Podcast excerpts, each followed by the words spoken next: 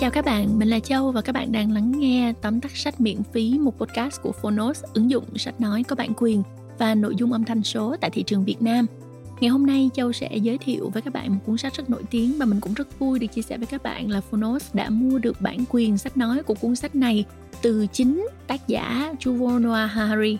À, tụi mình vui quá. Đến bây giờ mình vẫn cảm thấy rất là lâng lâng và mình hy vọng là cuốn sách sẽ sớm ra mắt được mọi người. Là một cuốn sách bestseller cũng như là rất uh, được quan tâm. Do đó là tụi mình dành rất nhiều thời gian và tâm sức để sản xuất cuốn sách này. À, nên các bạn chịu khó chờ một chút xíu ha.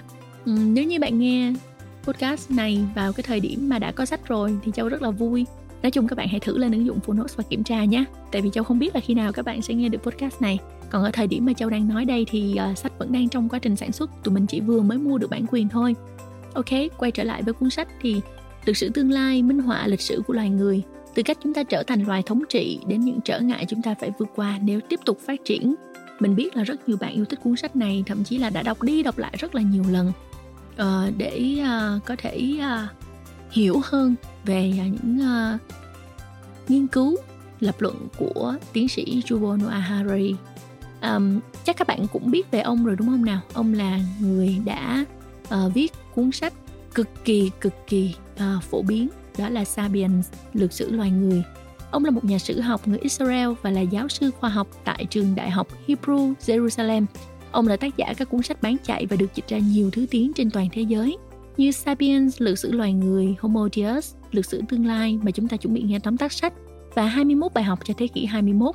Ông là người Do Thái, ăn chay trường, kết hôn đồng giới và là một tác giả mang đến những góc nhìn thú vị về lịch sử cũng như sự tiến hóa của loài người.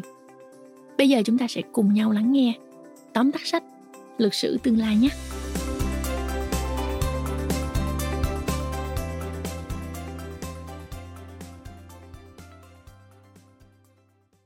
Bạn đang nghe từ Fonos.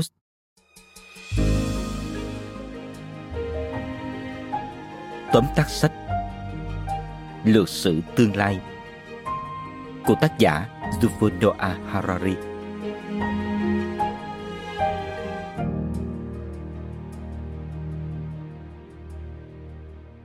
Nghe có vẻ khó hiểu, nhưng những con số không hề nói dối. Chúng ta có số liệu chứng minh. Số người chết vì tự tử nhiều hơn số người chết do chiến tranh. Số người chết vì béo phì nhiều hơn số người chết do đói ăn. Số người chết vì tuổi già nhiều hơn số người chết do dịch bệnh. Điều đáng kinh ngạc hơn nữa là chúng ta đã chữa trị được gần như tất cả những căn bệnh gây nguy hại cho con người trong thế kỷ trước. Nhưng điều đó đặt ra câu hỏi, điều gì chờ đợi chúng ta tiếp theo? Trong lược sử tương lai, tác giả Yuval Noah Harari đã cố gắng đưa ra câu trả lời cho câu hỏi trên. Sau khi khái quát về quá khứ của loài người trong cuốn sách bán được hàng triệu bản trên toàn cầu, Lược sử loài người, giờ đây Harari hướng tầm mắt của mình về tương lai nhân loại. Theo dòng Lược sử loài người, ông mô tả cách thức cảm quan thế giới hiện tại của chúng ta, đồng thời đưa ra những dấu hiệu cảnh báo sự suy tàn của nhân loại nếu chúng ta không cẩn thận. Mời bạn cùng Fonos điểm qua ba nội dung chính trong cuốn sách Lược sử tương lai. Nội dung thứ nhất, những câu chuyện khiến loài người trở thành bá chủ hành tinh. Trong các cuộc bầu cử dân chủ trên khắp thế giới, hàng triệu người đã nỗ lực phối hợp để đi đến đồng thuận trong việc chọn ra một người lãnh đạo. Đây là một trong những minh chứng rõ ràng về khả năng hợp tác của chúng ta ở tầm vĩ mô. Kỹ năng này cũng chính là yếu tố trọng tâm giúp loài người chiến thắng trong cuộc đua tiến hóa. Nhưng chúng ta đã phát triển kỹ năng hợp tác như thế nào?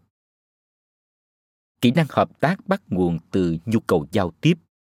Từ buổi bình minh của ngôn ngữ, loài người đã có những câu chuyện kể. Vì mỗi cá nhân có quyền quyết định những câu chuyện mà mình tin vào, nên những câu chuyện hay nhất sẽ được ghi nhớ nhiều nhất.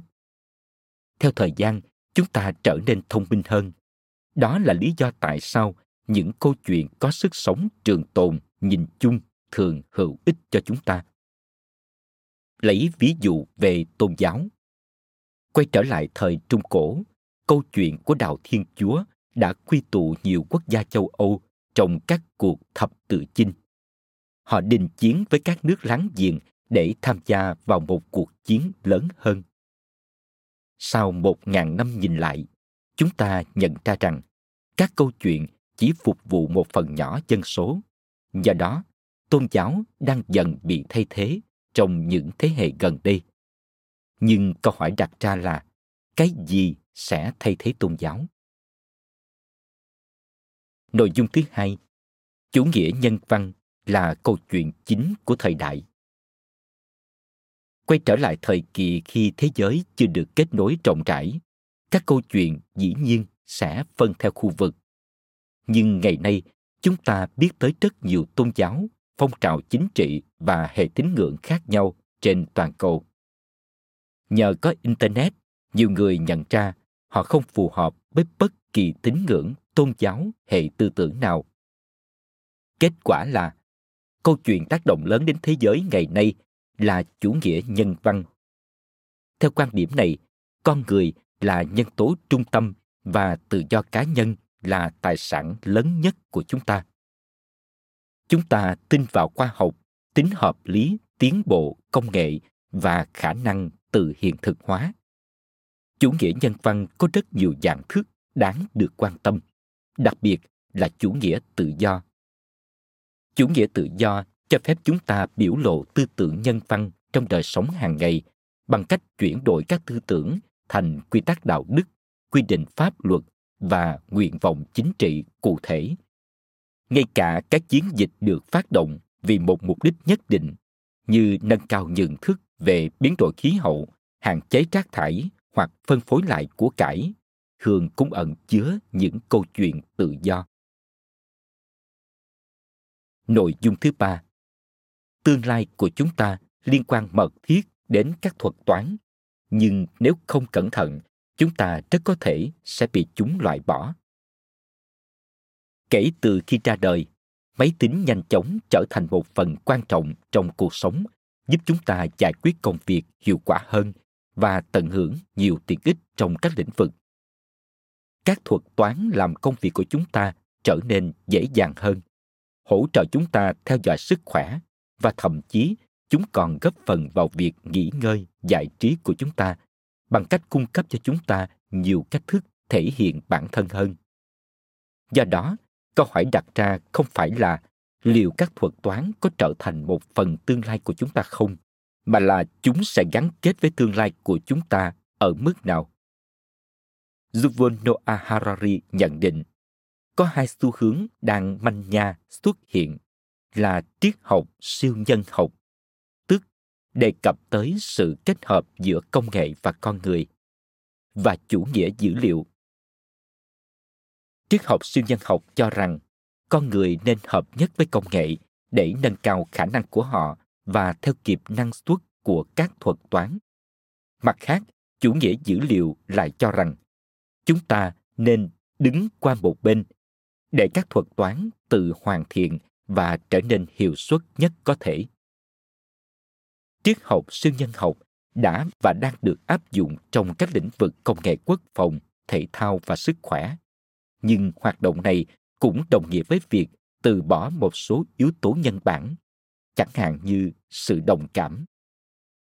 Chủ nghĩa dữ liệu thì có thể dẫn đến một số kịch bản theo kiểu phim ma trận, mà ở đó con người bị máy móc gạt bỏ vì cản trở con đường của chúng. Không ai biết câu chuyện nào sẽ trở thành sự thật, nhưng dù theo kịch bản nào thì cũng có một điều chắc chắn, câu chuyện của loài người không bao giờ nhàm chán. Bạn vừa nghe xong tóm tắt sách Lược sử tương lai.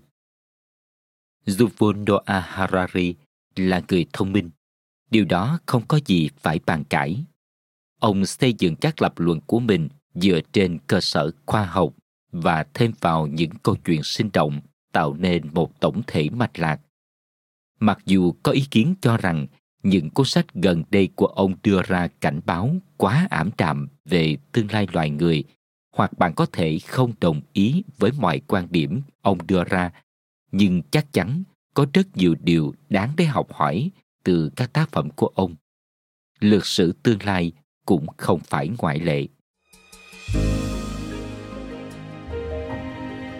Cảm ơn bạn đã lắng nghe tóm tắt sách trên ứng dụng Fonos.